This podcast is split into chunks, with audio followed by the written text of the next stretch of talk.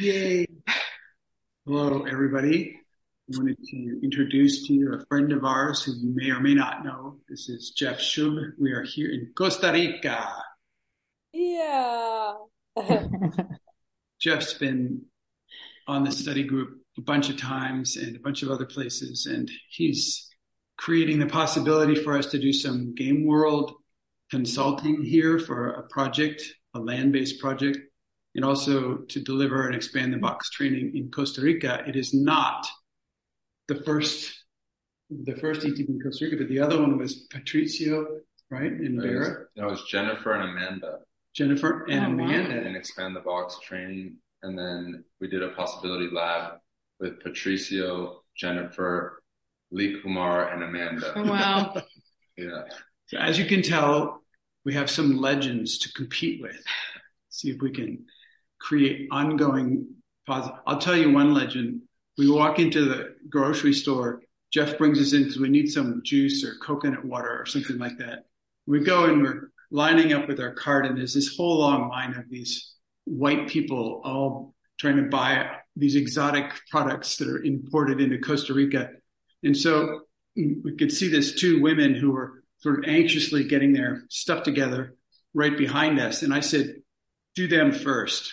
And the, one of the women looks at me and goes, are you sure? And my answer was, I'm a man. And so, and everybody in the whole store heard the answer and the question. It's like, it sent up this shockwave through the cashier and everybody else in line. And so it was a fun way to begin our entrance in, in Costa Rica, but we had a not fun way, well, sort of fun way. And you get to tell that story. The- The second flight. okay. We did eight flights to get from, Co- Eight. From I thought it was eight. seven. well, Seven. it turned out to be two in the last one. One took off.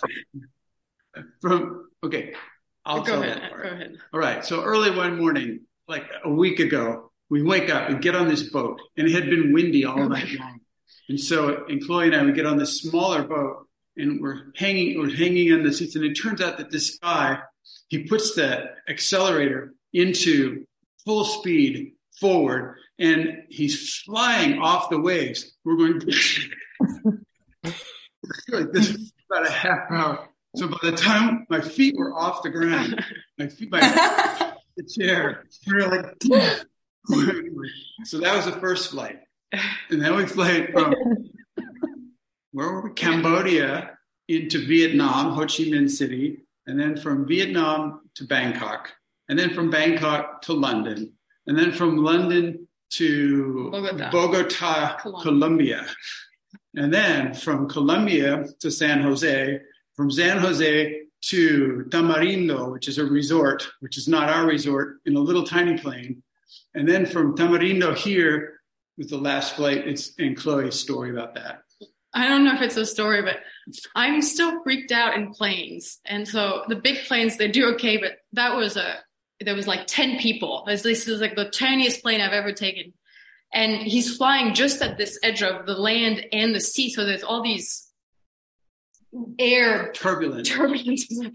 I thought I was going to barf. I was like, really, I was really. I was a little concerned because I was sitting next to her. thought it was only 20 minutes and we landed.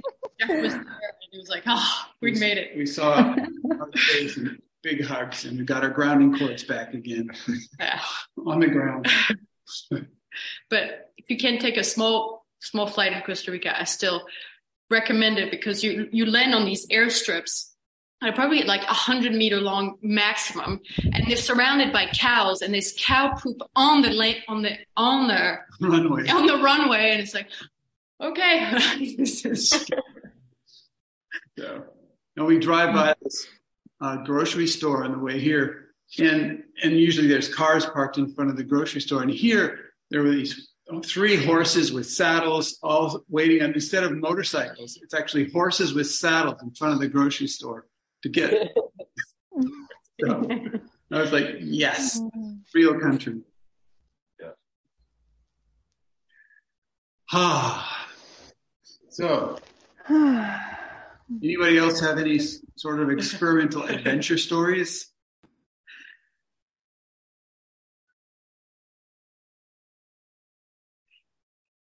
I, I want to invite Jeff to share with you what he was sharing with us just before we walked into the office, if he's willing to do it. Can you roll your thing over just a little bit closer to me? Yeah. Are you willing to do it? Will you tell people just get Well, yeah. something? So, wow, this is. So I was, I was watching Ingrid's videos um, that, that you shared in the Possibility Creation Village, and You have to speak up. and I was I was just completely moved by your what you're putting out, and there was just like tears and tears and, and, and so much because I see you, this power in in the slowness, this power in the like how much presence and the gift that that this is that this this has been um, for you and having known you from from before when I first saw you again since since this started for you I was in, I was just in shock and really devastated actually and now I'm seeing that this is like it's you Yeah. Thank you, Jeff.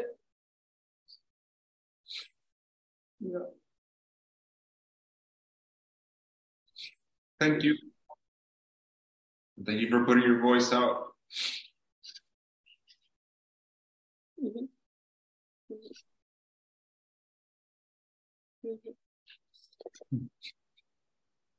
There's a, there's a guy who makes the videos from long time.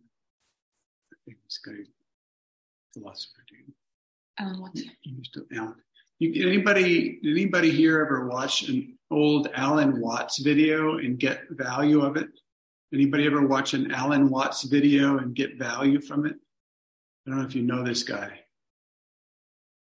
Yeah. Yeah. So check it out. Just search in YouTube or something on Alan Watts, W A T T S, and you can hear him. He just rattles on. He just he just goes in and he just speaks from context and, and builds out this possibility space.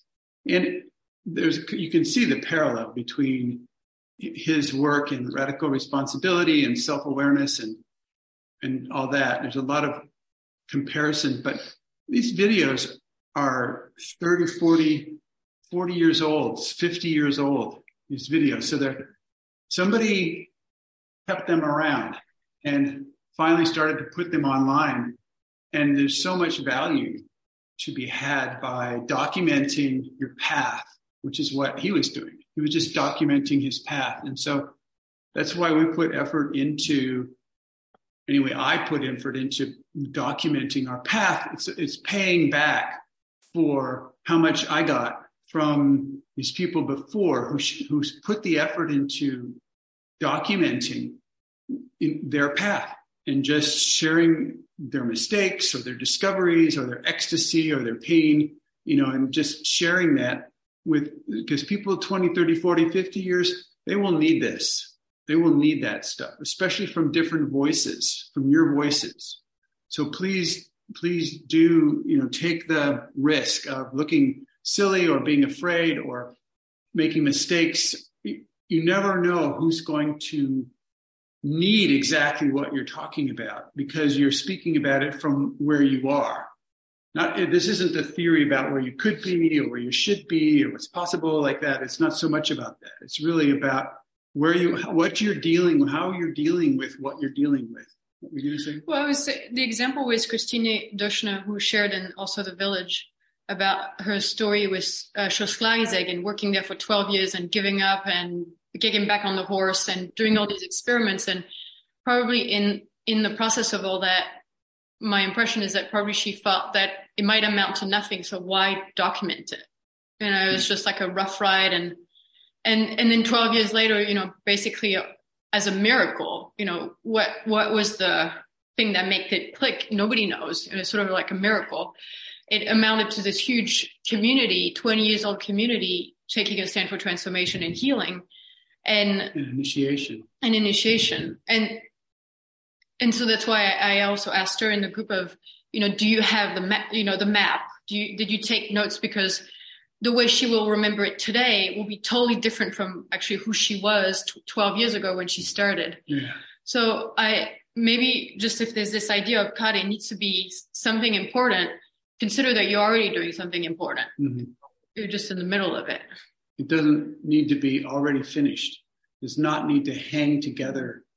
And if you listen to Alan Watts, he's rambling.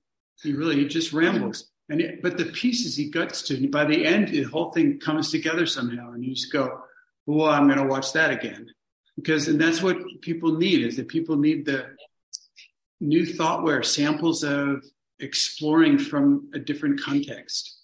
And that's why what you share whenever you make your videos and your your your stars and your work talks and your any anything you can write up or video and get out there, please do it. It's just so valuable. I, I have a, I have a logistical uh, thing. Is we this study group is only going to be an hour and a half because we have a, a meeting that could not be changed. I have another legend Go. that I'm scared to share. It's I started reading No Reason, and I, I started reading No Reason, and and I was yesterday before picking you you two up. I was sitting in a coffee shop reading the book, and I read the chapter on countenance. I think it was six or, and it spoke to this this this this place that I that I that I am, and and then I'm sitting there and I'm about to pick you up, and I'm like and the the experience of reading you speak about your teacher and then being on the on the way to pick you up as a guide is it was an experience that I don't even know that I could create words for if I if I tried is hmm. I, I I'm gonna have to sit down at some point and try to put it down. But thank you for for putting all that together. It's spectacular that book is really special. Thank you for saying that. I mean, I I just got a message from Cornelius. You know Cornelius? Yeah. Yeah, sort of the same. And uh, I still remember that the night when I woke up at three o'clock in the morning, you know, and I have these instructions to go write this book. It's just like, no, oh man, I'm writing three other books, you know. So I think it was a team effort, just to be clear about that. Anyway, thank you. Ah. Okay. Any any other stories or check in or anything from somebody else? I want to add to the no reason ripples. I just yesterday said goodbye to Sophia Wegle, who's been with me for a couple of weeks over here in Canada. And to see her come out of the spaces where she's translating no reason into German, to see her come out of the spaces, I I feel mad because I didn't get the impulse to videotape her when she would come and she would just share with me how how turned on she is about doing this translation and being part of of it, it kind of opening the door to so many more people to get to read it. Hmm. Wow, thank you. Ha. She and I have this deal going where uh, she tells me what page she's on, you know, in the translation, just to celebrate it, because that's that's really helpful for me as a writer. Is to every page is new territory. Every page is hacking out the jungle and you know making order and making possibility. So the it's this kind of banter back and forth about hmm, just like it's like who you know who is she going to be the next time she writes I, I made I you know did chapter 24 or whatever.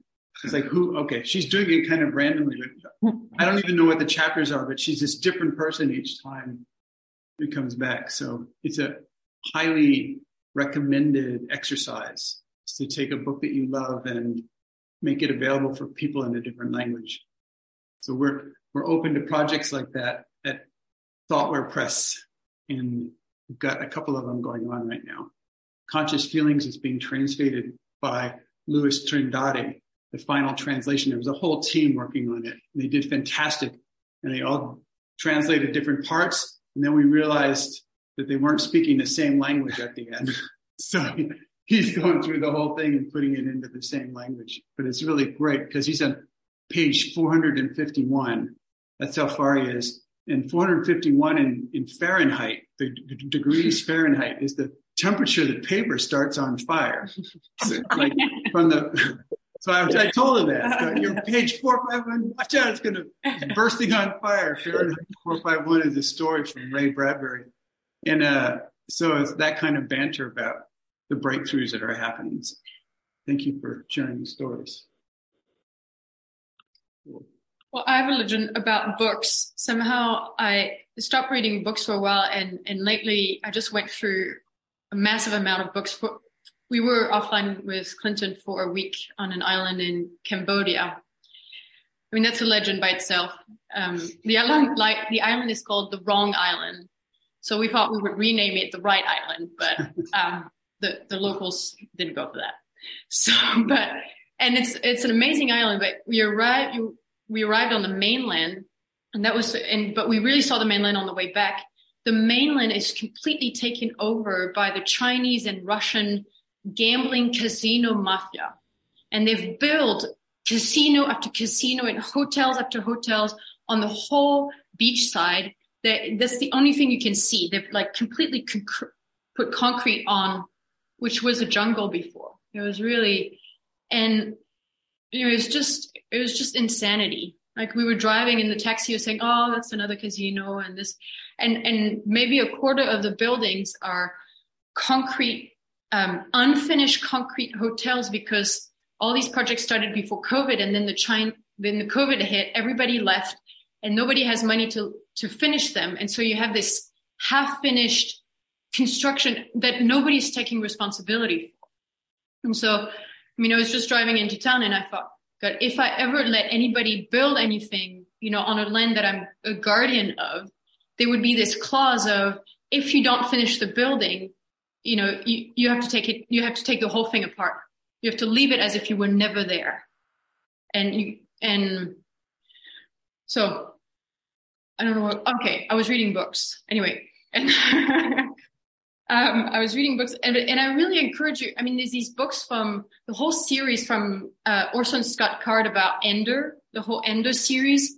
I recommend to not just read Ender's Game and to read all of them because it's it's a lot about. Um, there's this distinction that one of the characters make between the different kind of sentient species that you can be, and there's this big uh, distinction between a, a Raman and a Varelse which and the, the difference is a Raman is a sentient being that can communicate, that makes the effort to communicate with another sentient beings that they don't understand the way they work, and they and they're willing to not destroy them as the only answer for being together. But and a Varelse on the other side is a sentient sp- species, and the only way they can communicate with people they don't understand is to kill them. And, and the whole book is from the perspective of human and they're meeting all these different species. But really the conclusion, so I read the last book and the conclusion was maybe the, the species that is the most of the time Varelse is actually human beings. That that is a most natural way of interacting with what we don't understand is destroy it. And to, and that we make no effort in, in considering that somebody could be different from from what we are and it was i found it was just a, a really honest answer instead of having all these judgments about this these other sentient species that we never get to really understand because the writer's human the people are human the reader's human mm. so that's yeah. why it's that's why the, it's so important to be skilled in this box to box conversation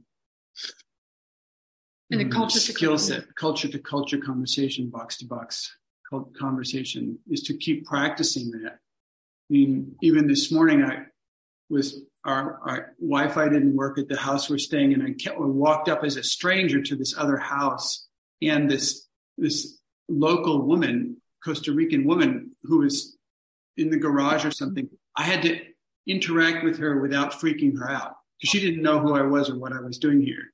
And so it was like I was immediately in the culture to culture conversation. And my Spanish is about six year old Spanish, but I center grounded bubble, made contact, and in that space of contact, tried to speak Spanish. And by the end of the conversation, she says, You speak Spanish really well in Spanish. and of course, I didn't understand her at first.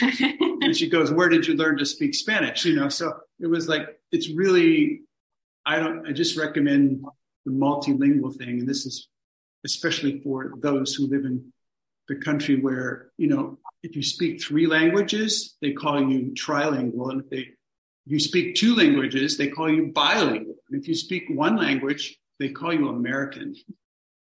So to those people who are Americans who speak one language and think that the world should speak a language, their language, that that other languages are so amazing to, to use. Okay, and just and I want to, I just want to about these books, and I recommend really to read Robert Heinlein. He was this amazing, amazing visionary from. He was writing in the '60s about stuff that you know is still people don't even speak about it today. I mean, that's how visionary he was, and and somehow he has this ability to build a culture that has integrity. Like he writes from and about a culture that mm, I don't know how else to say it, but anyway, and it touches everything: relationship, um, ta- what it means to take a stand, to commit, to explore, to transform. N- not so much about healing. There's a lot about men, women, a lot about also um, sexuality, like a new culture of sexuality and and relationship. Anyway, it's there's a reason why we recommend the books and i just want to emphasize that again because i'm in the middle of reading them and it's so it's just so much food for who i for who i am yeah. We want you to be well fed. You also recommend them with no reason. For no reason. for no reason and no reason And no reason. For no reason. okay i'll i'll spell it um basically any book from robert heinlein but i'll send a list Cool. Somebody else? Anything else? The reason I say cool is because it's so hot here. Mark, go ahead. Yeah, I want to jump on the keyword of uh, culture to culture conversation. As I had um, two weeks ago a call from Tanz Tanzkomplizen, the network I created in to bring more um, dance to a rural area. And in that network, we came to the point that people were, um, yeah, that they had a problem as artists to make conversation with the politics and with other parts who are involved in our business. And they have a lot of fear and a lot of anger, and they don't get what they want and whatever. And then I thought immediately about you need to learn about culture to culture conversation. And I made the um, proposal to offer that with all the context of possibility management, and they agreed. So now I give a workshop on May 24th and hope that this, yeah, that this tool will make the way into modern culture in this branch. oh, yeah. What she say? Yeah. Okay. Thank you. I mean, Jeff was just telling me he was doing almost exactly the same thing in another project not far away from where we are now. And it's so helpful to, it's almost shocking. You were saying how it's shocking to bring in uh, clarity about stuff nobody even thought there could be clarity about. And the question is, how do you, how do you speak into, how do you build enough listening so that the, the distinctions that you speak can land and be held in the space? And a lot of times it has to do with you have to negotiate with the space holder of the context. You have to actually take them aside. We're having a meeting like that right after this. And we take the space holder of the project or of this aside so that it's private. And you start negotiating what they would actually like to occur in the context that they're holding because they're missing these huge distinctions. They're missing a basis upon which a vision that they hold can actually stand. And Dorothea, what you're doing is when you take the space holder aside, say, do you understand that this is the game world you're building? Probably mixed context, probably uninitiated, probably um, unexpressed emotions or mixed emotions, and a, a number of these distinctions to say the way to get to where you want to go involves these steps. And it isn't just a, it isn't just a good idea thing. It's a process. It's about process. And so, and it's an evolutionary initiatory process. And if you just are really clear with the space holders, then they will not provide so much resistance about the liquid states. It's so important that you have the space holder holding space for the liquid states. So that otherwise you just become the enemy and they just get rid of you and then they think life will be happy. And it is for five minutes or so. And then the usual starts again.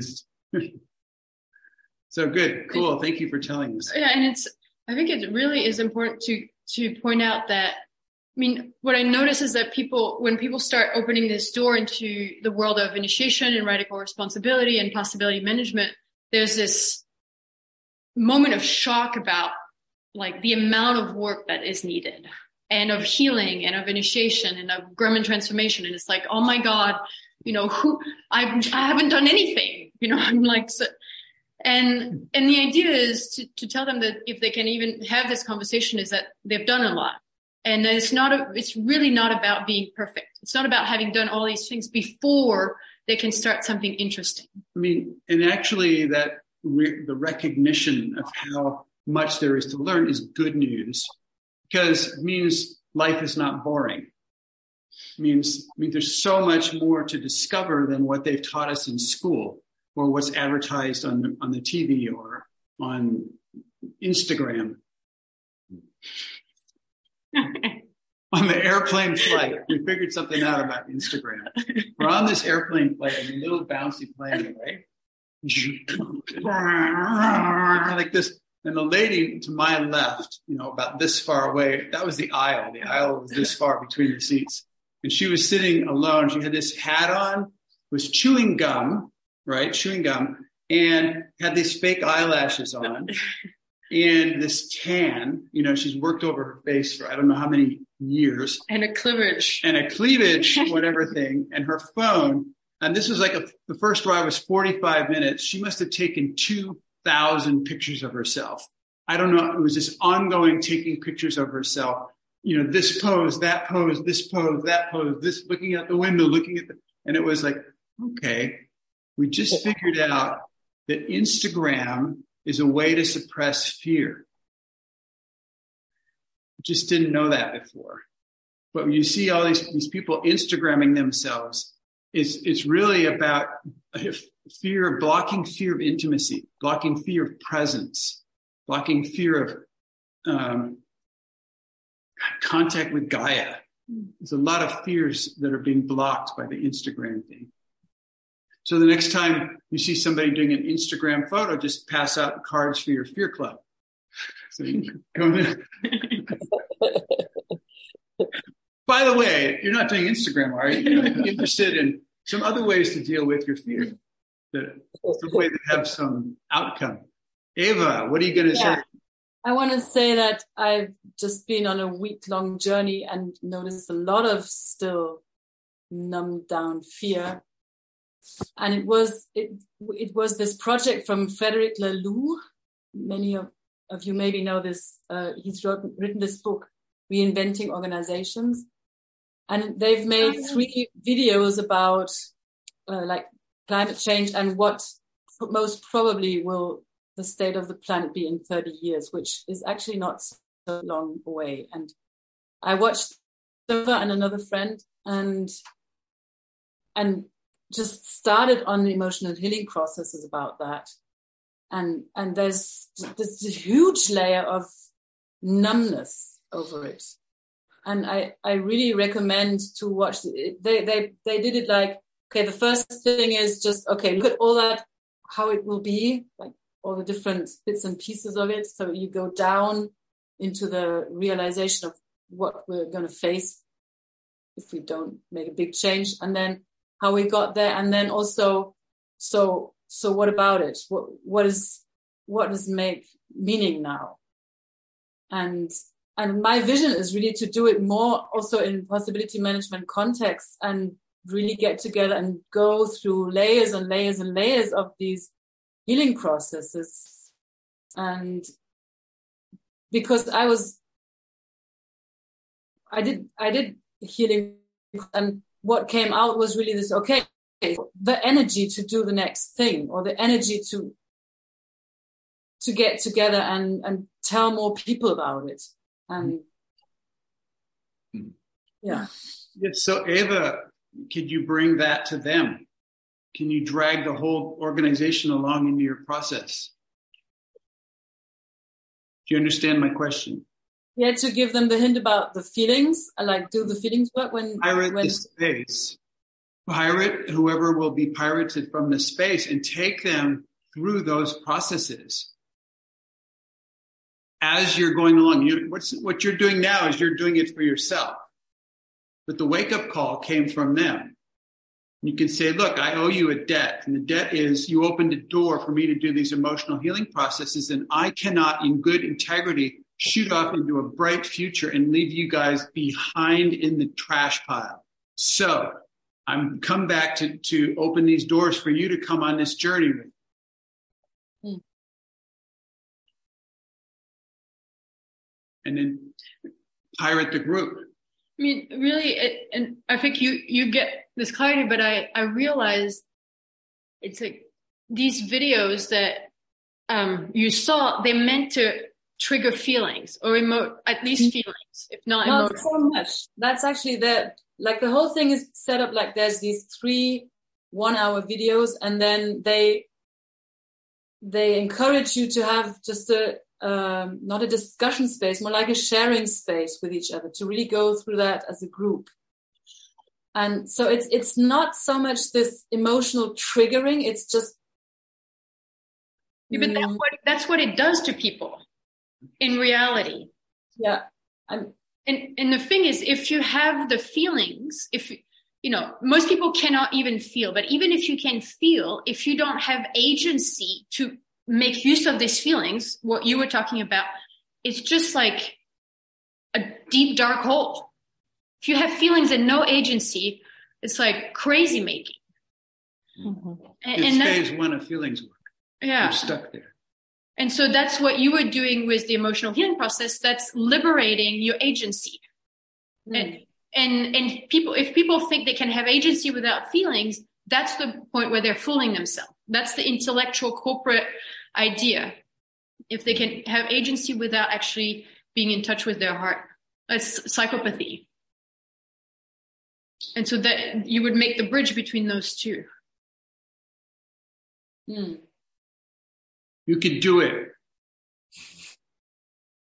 I mean, come on, it's a job on your bench. Just go yeah ahead. i got it i got that I got that. I got that. All right. Mimi, what the heck are you doing here? You, have you been here before? I don't think so. You have to talk. No, it's my first time. Yeah, first time they always have to talk. Come on, talk to us. I'm very curious. I spent a few hours talking with Jeff yesterday and today, and he sent me the link for this call like 15 minutes before the call. so here I am,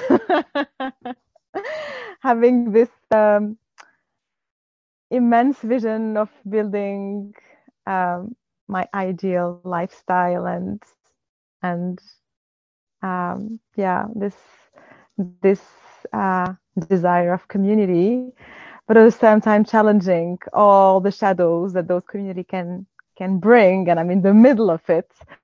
So yeah, opening up to new possibilities, basically. Are, are you here Uh, in Tiramor or? yes, I'm in Chiramor. Yes, So we will Yes. meet you. yes, I would love to. I hope so. Definitely. Hmm. Are- are Yes, thank you for your time. Are you coming again? to expand the box? Well, uh, I'm not coming to this one, that's for sure. I have um, family commitments back home, uh, but I am. I was very touched by the impact that Jeff had on me in talking about that, literally. So the seed is very well planted, and um, I want you to get in touch with your energy and and feel and uh, open the possibilities for the next ones. I know you're going to be other ones in Europe, and uh, it's going to be closer to my home country, Morocco, Morocco. where I'm coming from. Right. Wow. Yeah, Mhm. this summer in Poland, we're having an extravaganza, four weeks in a row, Mm. or in a five Mm. fifth one, and it would be fabulous to meet all of these kind of people and a bunch more really great people, and really stay in the context for a month. So we're inviting people who who really want to become source people for this context to just to hang in there for the whole month and, and do an expand the box training, a possibility lab, uh, Heal from school. uh, heal from school lab, and then a Skills. skills lab. So really a lot going on. Mm. Thank you for opening up the doorway for that you. conversation. Thank you. Thank you. Thank you guys for your time and your precious transmissions. Hmm. Is it, I, I get the sense that one or two more people are carrying precious transmissions like Sonia Gonsalves. Um, I, I want to say first that I really missed you and I missed this space. I'm really happy to be here today. And I am on an experiment of writing what till I no longer have things to write. And I'm discovering that I always have something to write. and it's also part of an, an, an another experiment of giving just giving as much as it's possible for me and this is in relation with scarcity which is something very present in a survival strategy and yeah this is where i am right now Thank you. and I and I want to celebrate that I'm going to deliver my first work talk. Yay. What's the Yay. Can you say that again? I didn't. name of it? The title. It's sexuality and the archa- the archaeal woman. oh, a simple, really a simple, easy work.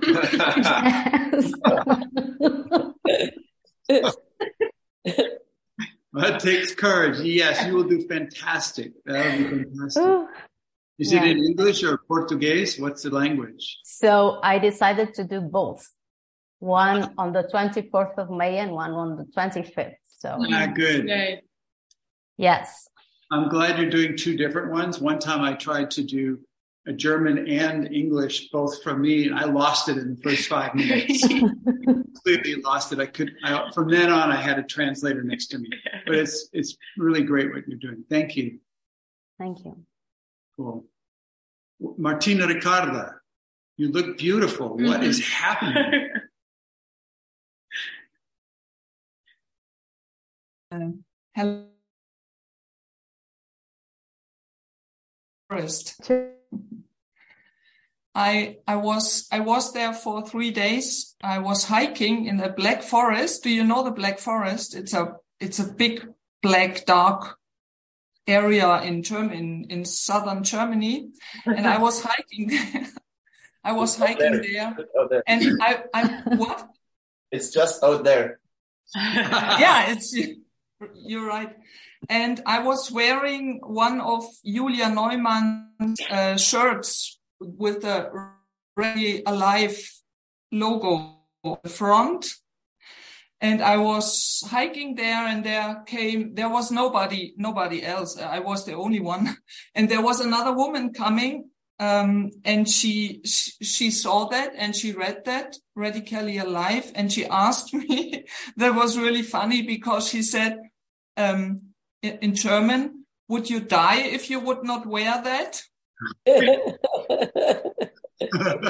and and I said, "Would you like to try it? You look a little tired." And she and she said yes. And I put it off. I had another one. I had another one under it. I put it off. And and she she pulls it over her head and takes it and walks a little bit and says, "Oh, I I I really feel better now."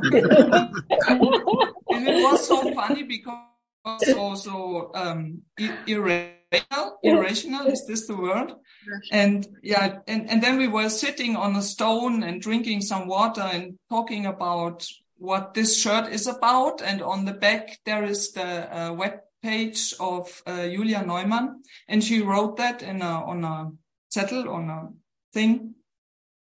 And then she she gave it back to me. I wanted that back because it, it took a long way from new zealand many weeks until it came to me and and she gave it back to me and and and then we said goodbye. But it, it was really funny. It was it was like a dream somehow.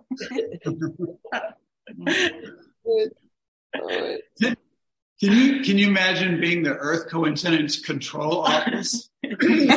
Now you're sitting out there and going gosh, Martina Ricarda is walking in the forest. Uh, let's see, who, who should we, you know, how do they pick somebody who's worthy of a meeting like that? What a cool thing.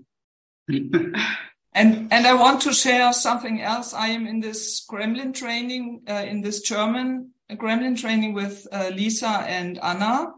And there are about 50 people there. It's really amazing. It's such a big, big, amazing space uh, Marcus and Eva are also there and uh, we are working with uh, the gremlin food. We started to work with the gremlin food and I have my list and one point on this list is uh, arrogance and I never thought much about it because when I think about myself, I don't, I don't think that I am so much arrogant, but I was working with that, that arrogance in the space and it was, it was such a big, like I was looking in a big abyss. There was so much arrogant arrogance in gremlin, and I was really, um, I, I was terrified about how, how, how big and how, how, how my gremlin destroyed the space in this three cell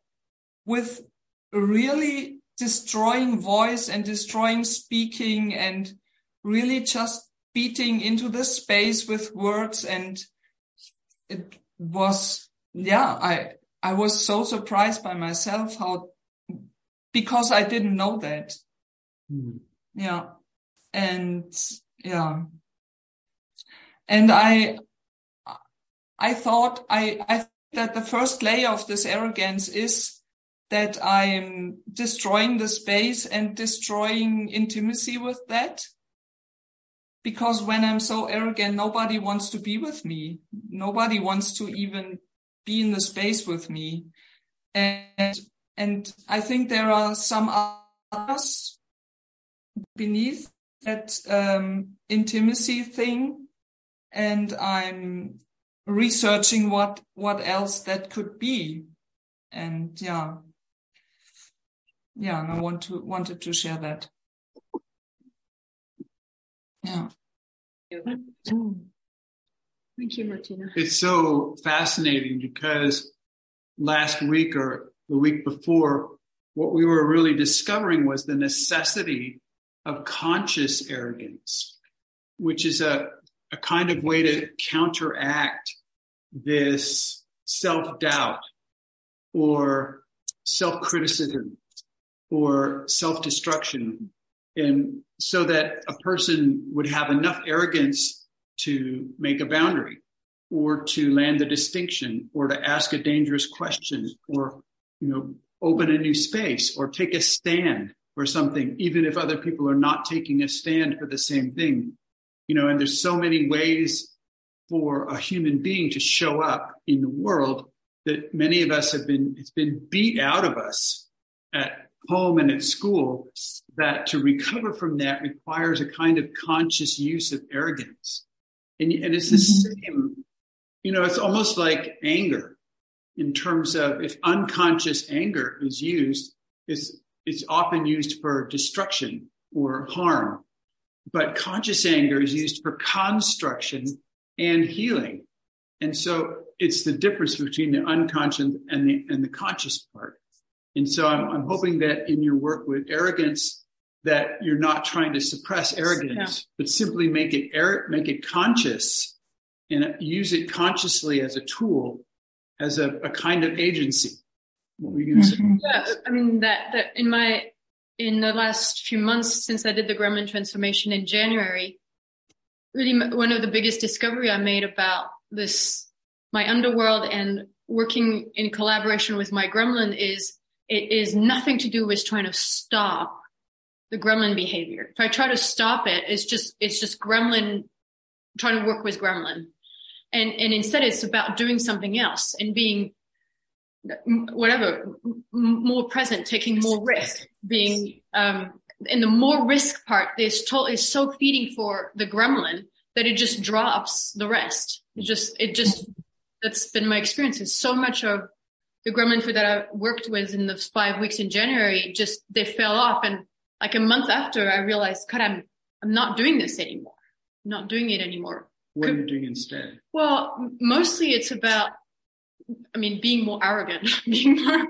consciously more arrogant. And so one, I mean, one of my gremlin food was to have this inner conversation about, um, like conversation, like things that happened in the past and having this inner conversation about how I could have done it better. So it was part of mixed with self doubt and with, um, like whatever hatred and like all this stuff and and um like i had a call anyway i had a dangerous call like a couple weeks ago and during that call i just did not let my sword down i just said everything that i needed to say ask any question and i didn't do it um aggressively like i got this coaching from clinton just before saying you, don't um you can be calm and very clear and I, and I did that. And after the call, I would usually have this expectation of this gremlin or this waiting for this gremlin to be, see, I should have said this and this happened. And I, you know, like having all this inner conversation in me and nothing, like nothing, because I said everything I needed to say during the call. So that's like to really take, take care of my integrity has helped with my gremlin a lot. And Martina, you know, you've been writing experiments for the different start over websites.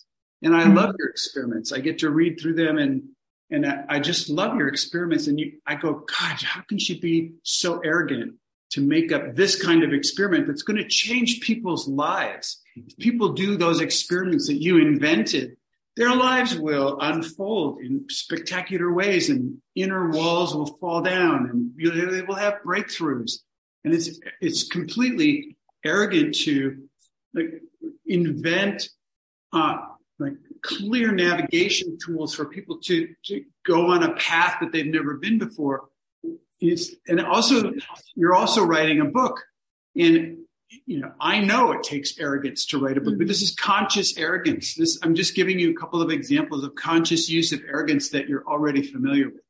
And so it's like a, you can manage this world of arrogance with this clarity because you have the experience of, of both sides.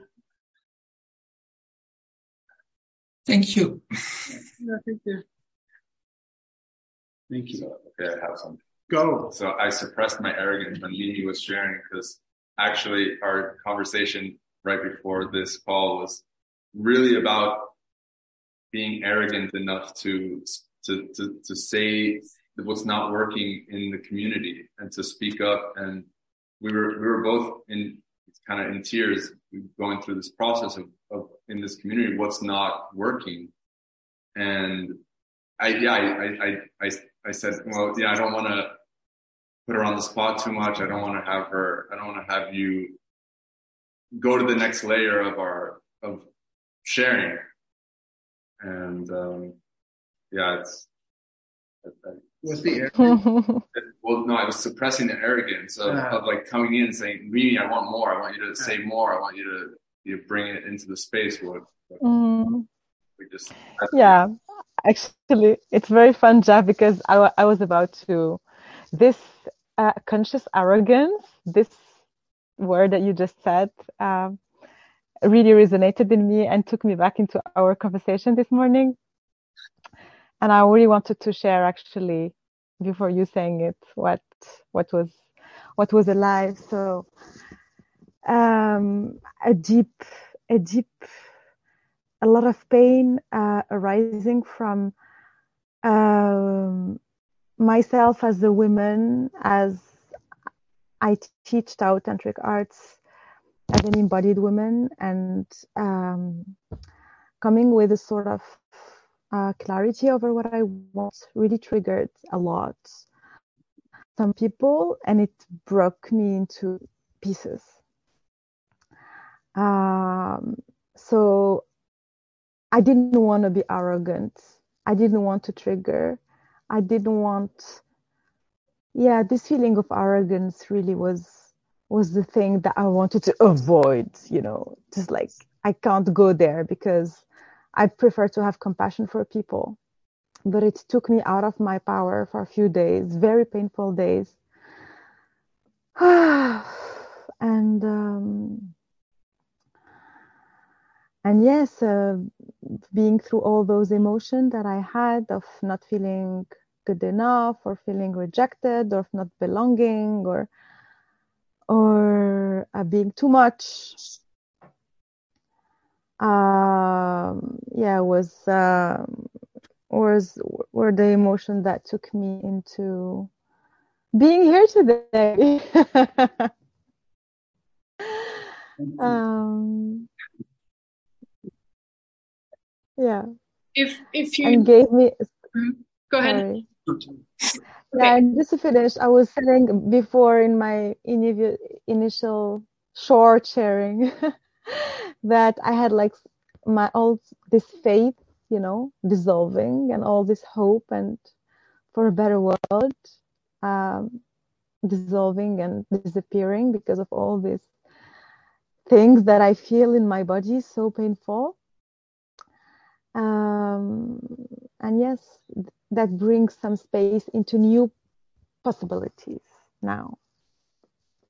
Thank you.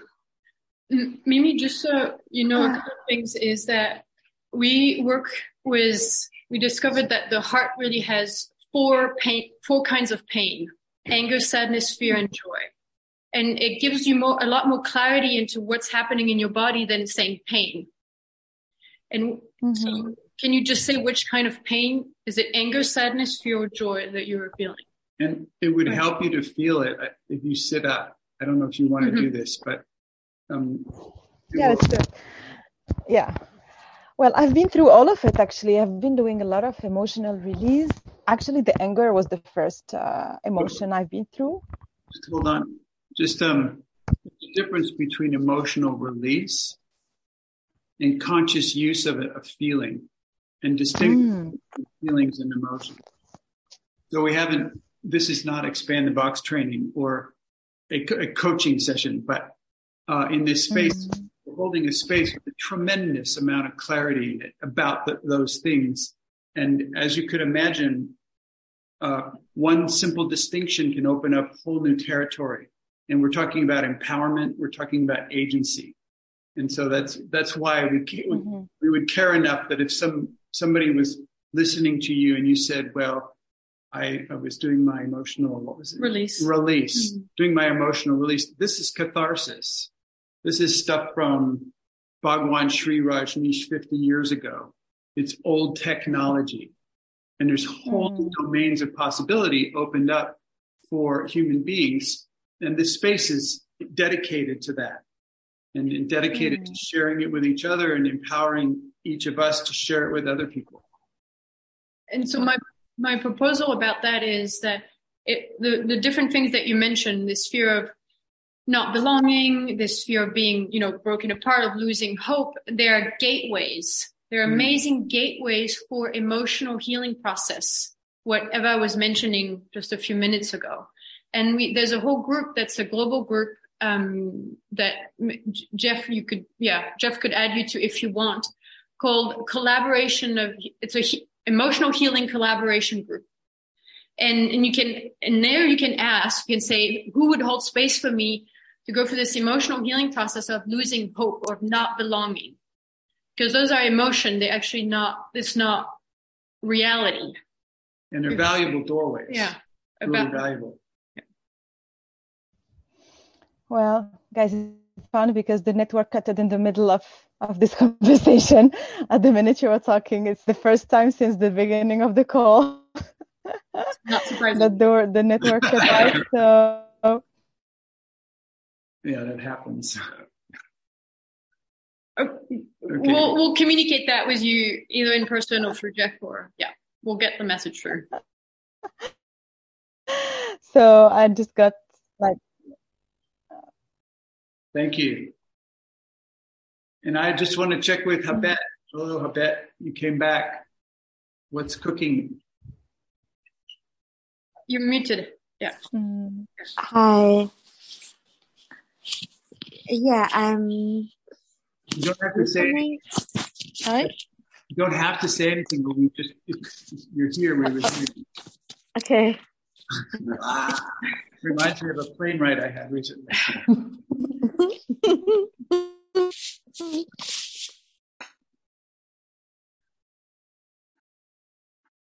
Okay. All righty then. And Janet. Hello, Janet.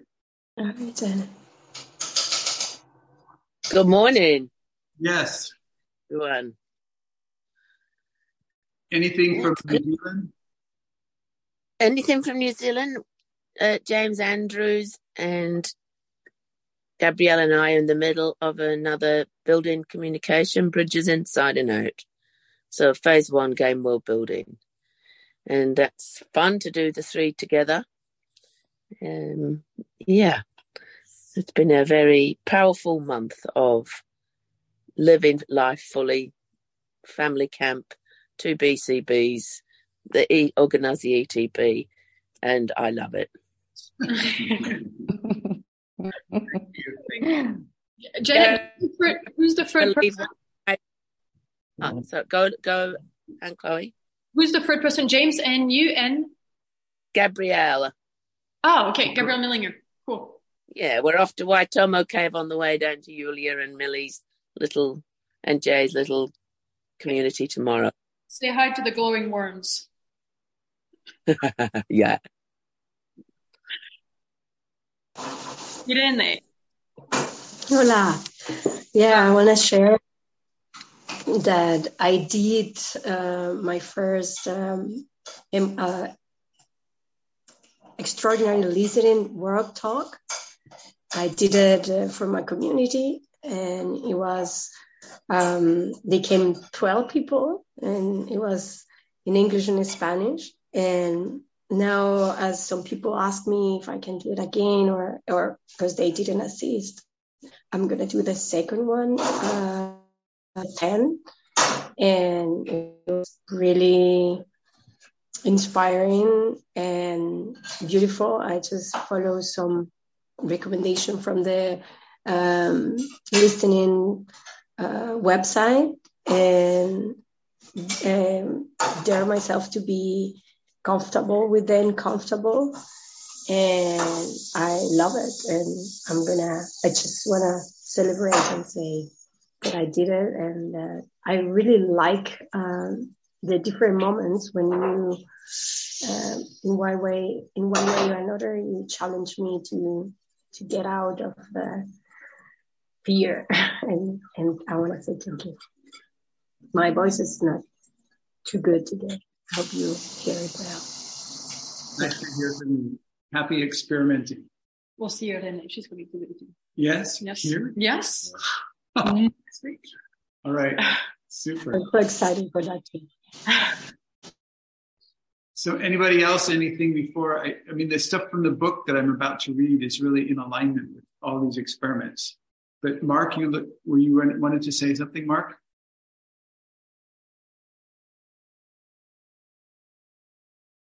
Hello. So I found that I did put this in a safe place. It was just a forgettable place.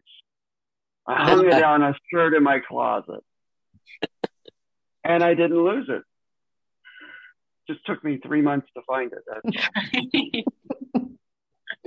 Thank you. so I took a break from figuring out what my bright principles are, perhaps. I don't think so. Didn't seem like it, Mark. The last three months being in groups with you and stuff, it's been really wonderful. Your sharing and stuff. So thank you. I survived my parents or my father and my sister situation and found what was there for me that had nothing to do with them. So, and I'm back home in Eugene and working on things. Thank, Thank you. you. Thank you. I'm I'm here in the Building Love, That Lasts book, page 238, and we're in this section about the kinds of extraordinary intimacy experiments, simple intimacy edgework experiments. And even though they're very simple, it turns out that they're quite profound. And we're we're in fact we're at the I think there's I don't know five or six more experiments, but the next experiment in the list here is called serving something greater than yourself. Serving something greater even than your relationship, with your relationship, with your relating. It says, together with your partner, for example, plant 1,000 baby trees in an area that was deforested. And I think you could get the feeling of the dedication. You know, you could not do that in a day or a week, maybe not even in a month. And so it would be this space that you would be in together, serving something greater than yourself for a month or longer. And nobody's paying you for this. Maybe you don't even have permission to do this, you know, to plant the trees, for example. And clearly you're serving uh, the uh, just this, you're going against the trend. You're, you're bucking, you're going against the overall.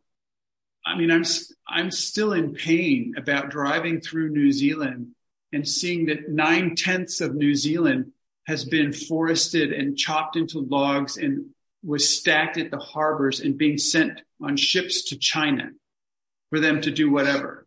That's where the beauty and the, and the elegance, dominant, like the, there's a word. It's just some, you know, I, my whole image of New Zealand, I was in New Zealand back in the 80s. I didn't, when I went back there uh, last month, it's not the same New Zealand. It's a raped and pillaged land now. And it's, and so that to, to plant trees is going against that. And so if you're planting trees, if you decide to do this, don't plant the same tree. Mm-hmm. Plant mixed vault, mixed forest. Plant different kinds of trees, the local nature, natural ones, whatever, the, a mixed forest of trees. Anyway, you can get the feeling of what, how you wake up in the morning and you, you're not yourself. You are a tree planter. You're a, you're a regenerate, environmental regenerator you know, to be an environmental regenerator is bigger than being yourself. So you have, and when you do that, you align yourself with forces of nature that are greater than yourself. And all of a sudden you have these allies, this support, you have this flow going through your world. And in that space, imagine what that does to relating. It handles, it handles the, the problems part, the problematical parts, the, the impatient parts, the triggering parts, just handles all that, smooths it over. It just because you're serving something greater than yourself. So while you carry seedlings, dig holes, mix fertilizer, and pour water together, you will get a sense of how your relating as a whole is being used to serve something greater than each of you individually and even greater than the relationship itself. Let that greater thing nourish your relating in a reciprocal flow. Like when, if you do that kind of work, if you, for example, plant these trees, you are offsetting a balance in your favor.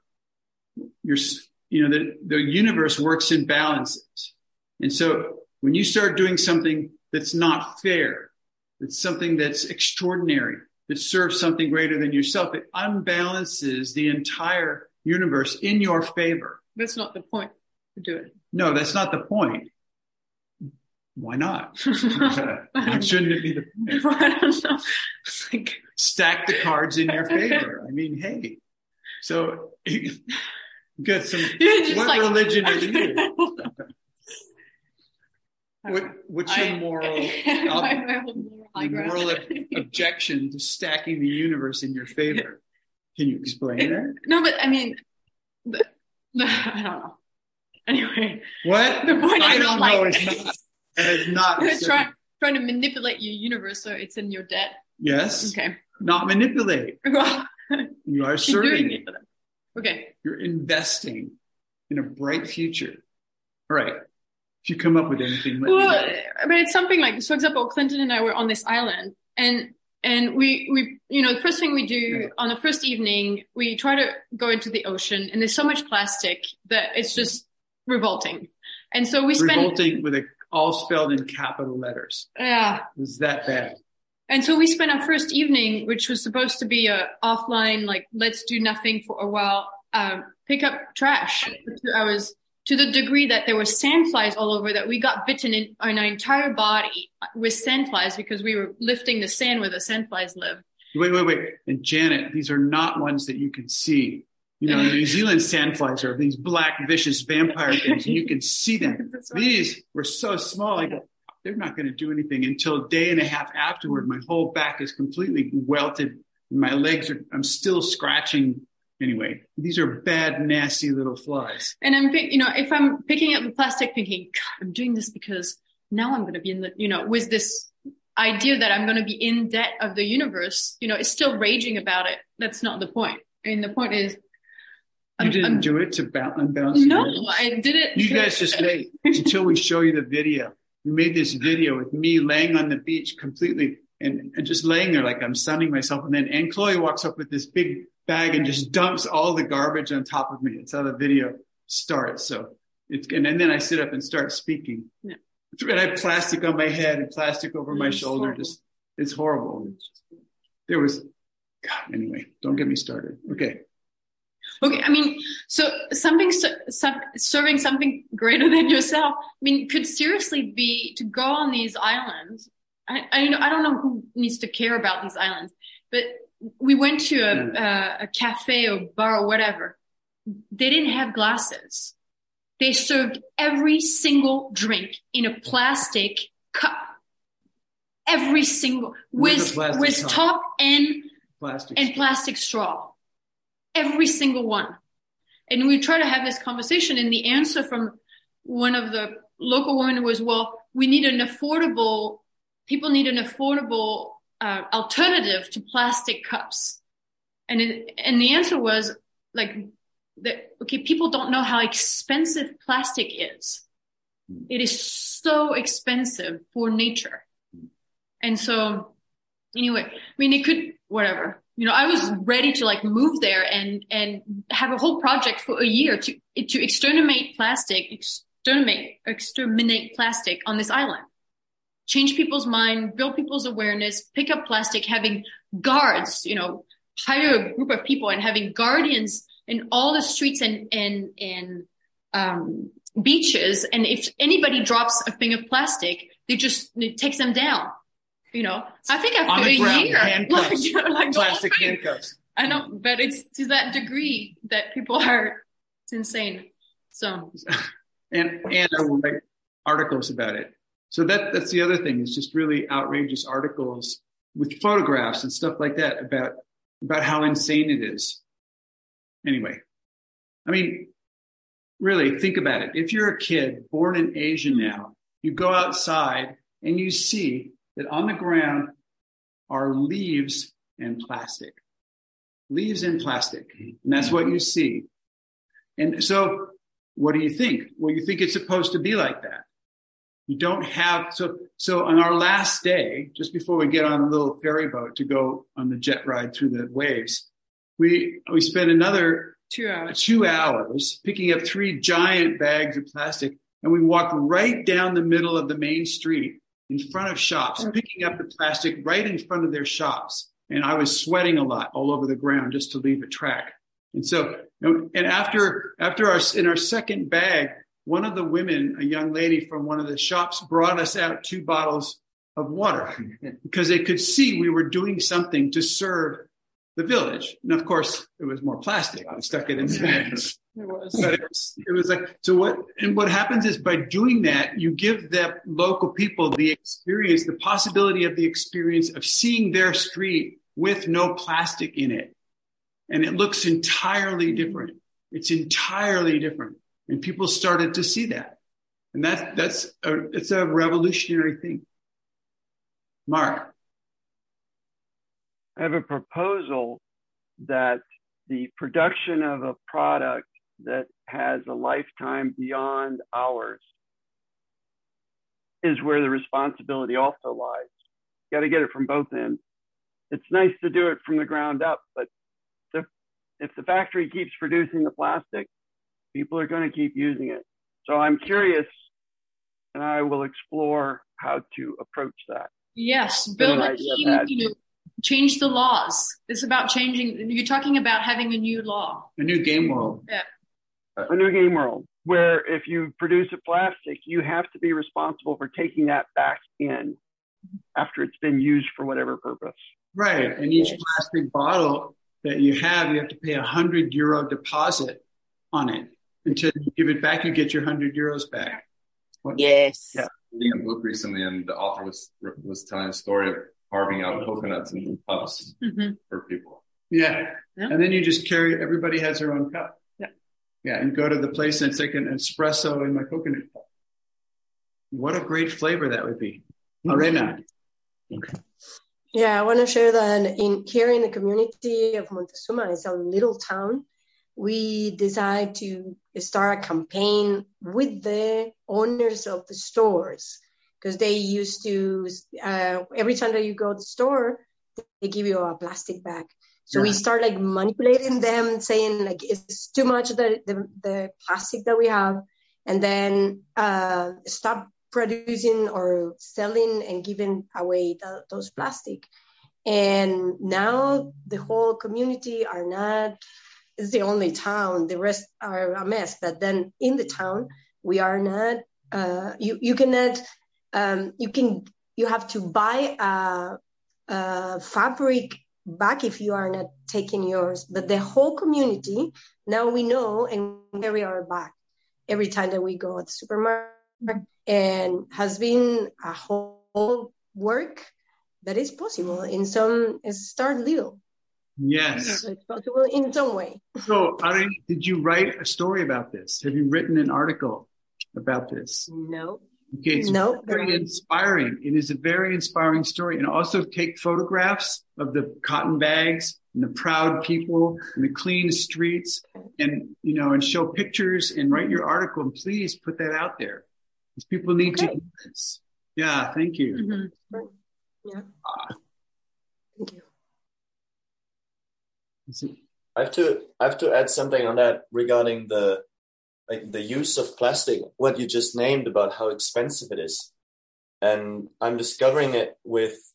I moved into a small community of nine people, and we are we're having all this logistics of how to how to have our food, where to get it, and and I this how how powerful the meme money is of the the scarcity meme of money and what costs regarding regarding all that because once we we start setting up and thinking about other options than than buying at the local supermarket with a lot of plastic there comes this idea up of oh well but it costs more if we buy it in a in a regenerative store or something.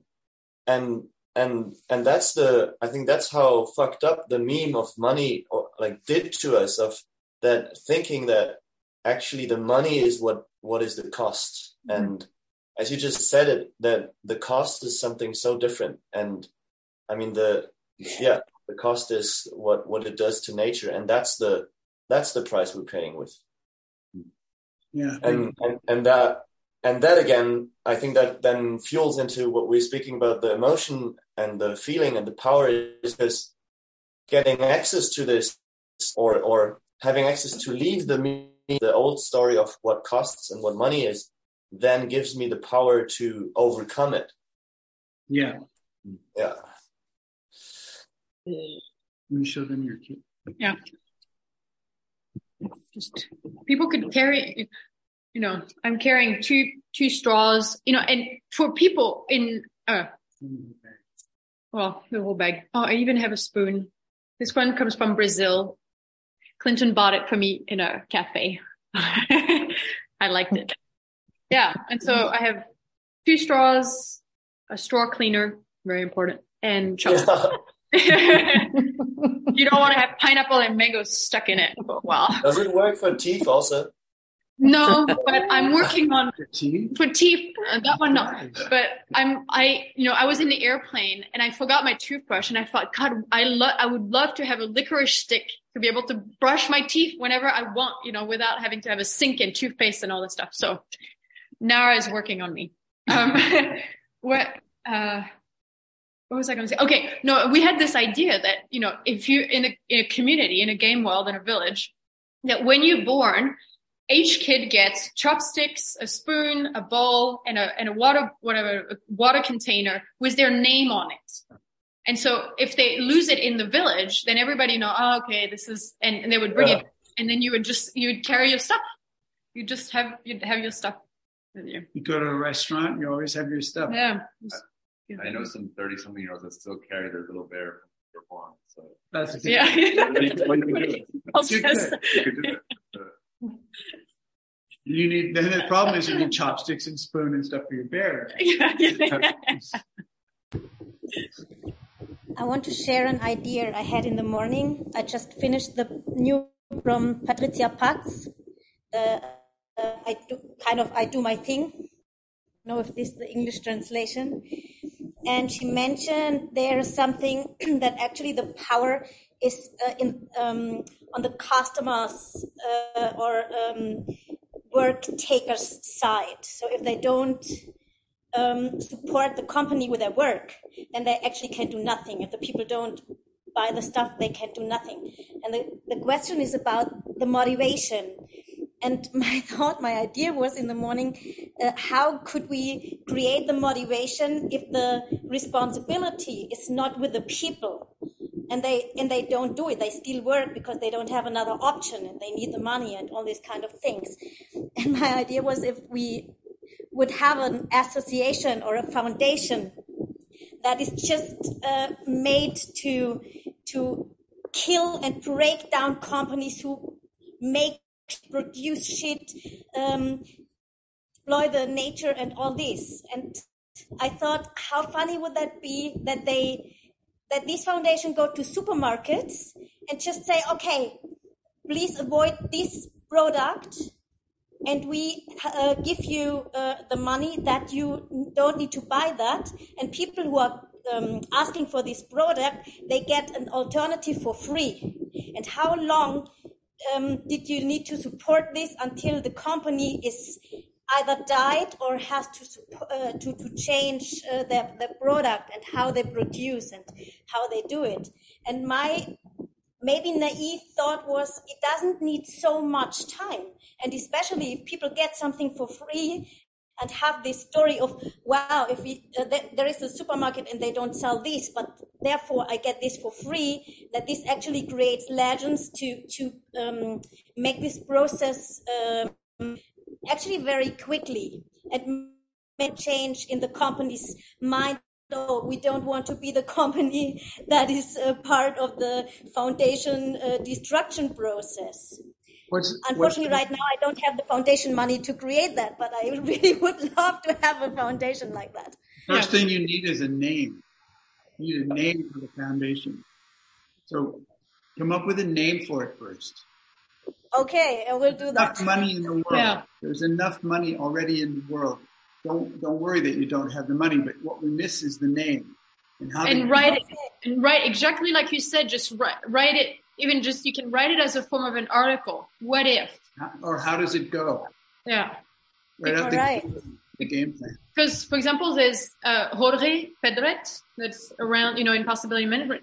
He's building this whole vision about what can millionaires and billionaires do with all their money now. Okay, and so if they actually they would have a plan to put money into that kind of foundation, but but it needs the framework, it needs the yeah.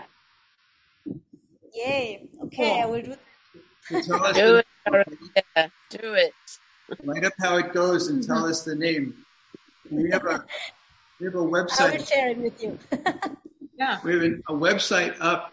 It's called a wait, a A loose, a loose a affiliation. a a l a o a o m a b I'll write it down.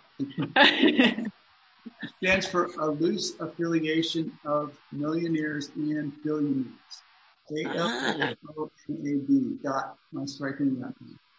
And uh, you have more ideas for that. I mean, build your own website for that uh, Project association. association. Build your website for the association, and we'll link to it from this one also. And you can link back. She's gone. No, no. Okay. Yeah, you see that? It's a great website. It's a good start on a website. I mean, just one thing that I, I, I add, what I thought was, you know, what's the benefit? How can we make use of the monopoly of all the big Unilever and, and such companies? And that's what we can do with it. It's easier to break them down if there's only one. We only have to work on one. So mo- What's that one? well, Unilever is one. Unilever. Um, um, Unilever. No, the yeah, other one. Bayer. There's this other big one Nestle. behind that. Um, What's that one called? it's because with a V. Vanguard. Vanguard. Yeah. Yeah, Vanguard. Just take, dissolve that one. Have a large pool of muck It's made out of psychopathic gremlin. Do it with your partner. This Yes. is supposed to, this is supposed to be about a relationship study. And let the greater thing nourish your relating in a reciprocal flow as you take action to serve that greater thing.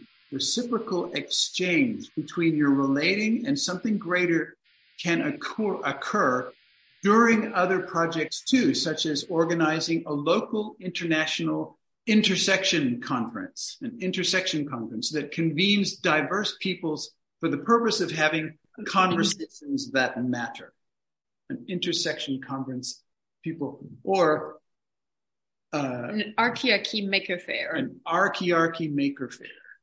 So, etc. The, the next one. please. He's cheating.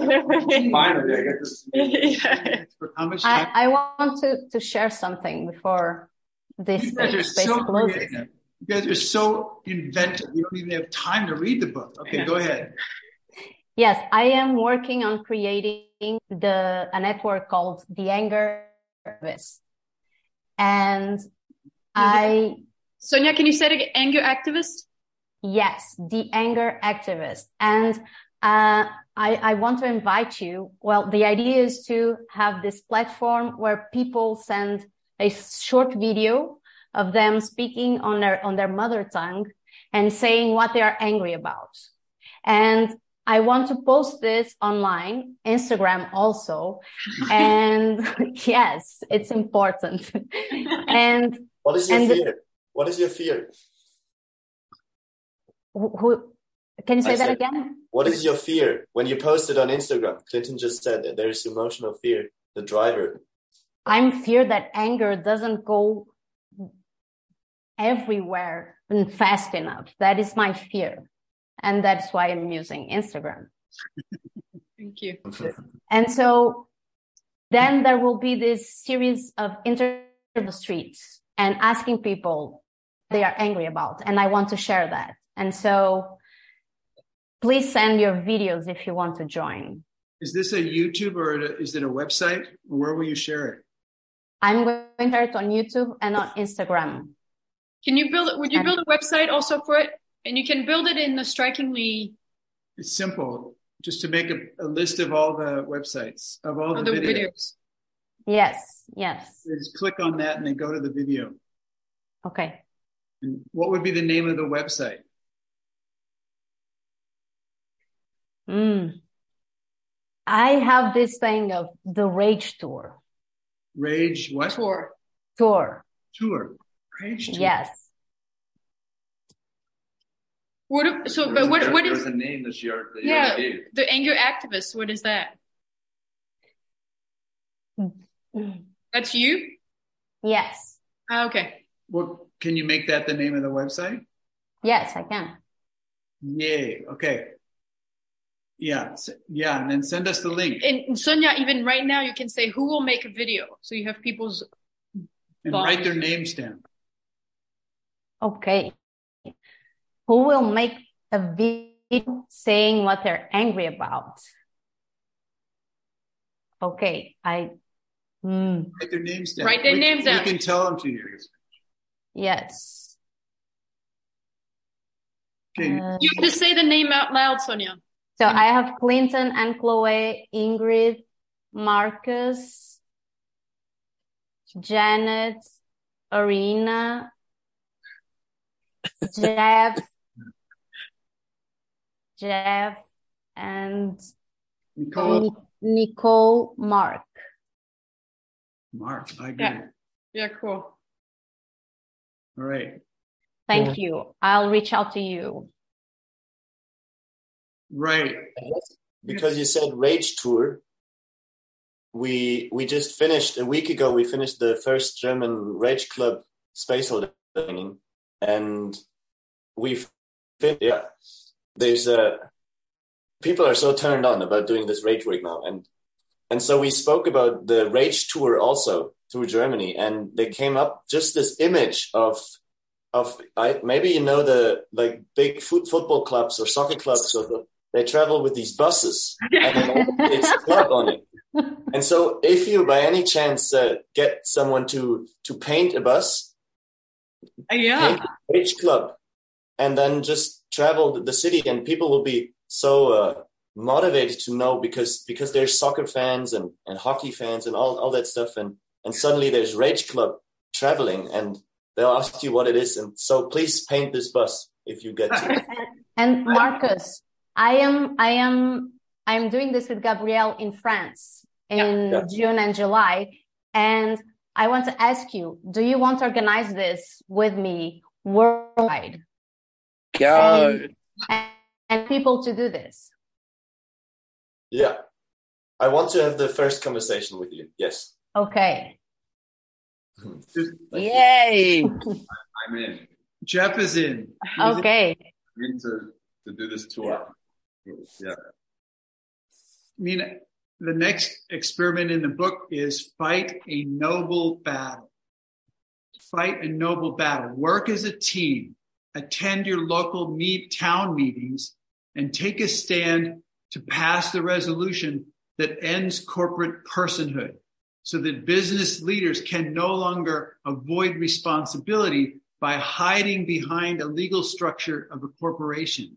And then you have a noble battle to fight, an adventure to live. And if you are a man, your woman has a hero to be rescued by. or something like that. so fight. This is a noble battle. These things we're talking about are noble battles. And what I what I'm saying is, you, the the force will be with you.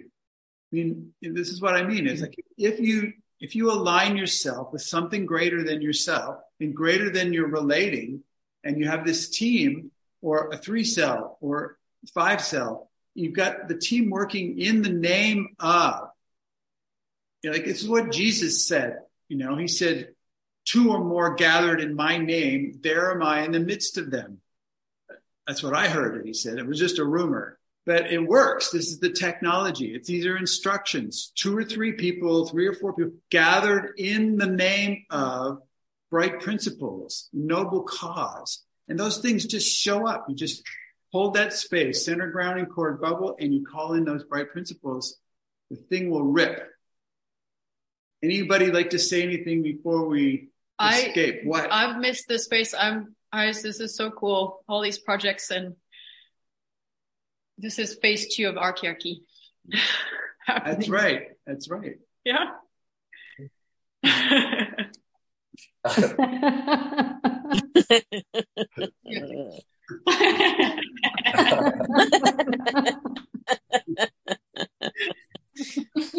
See you All right. in a little while, 23rd of May.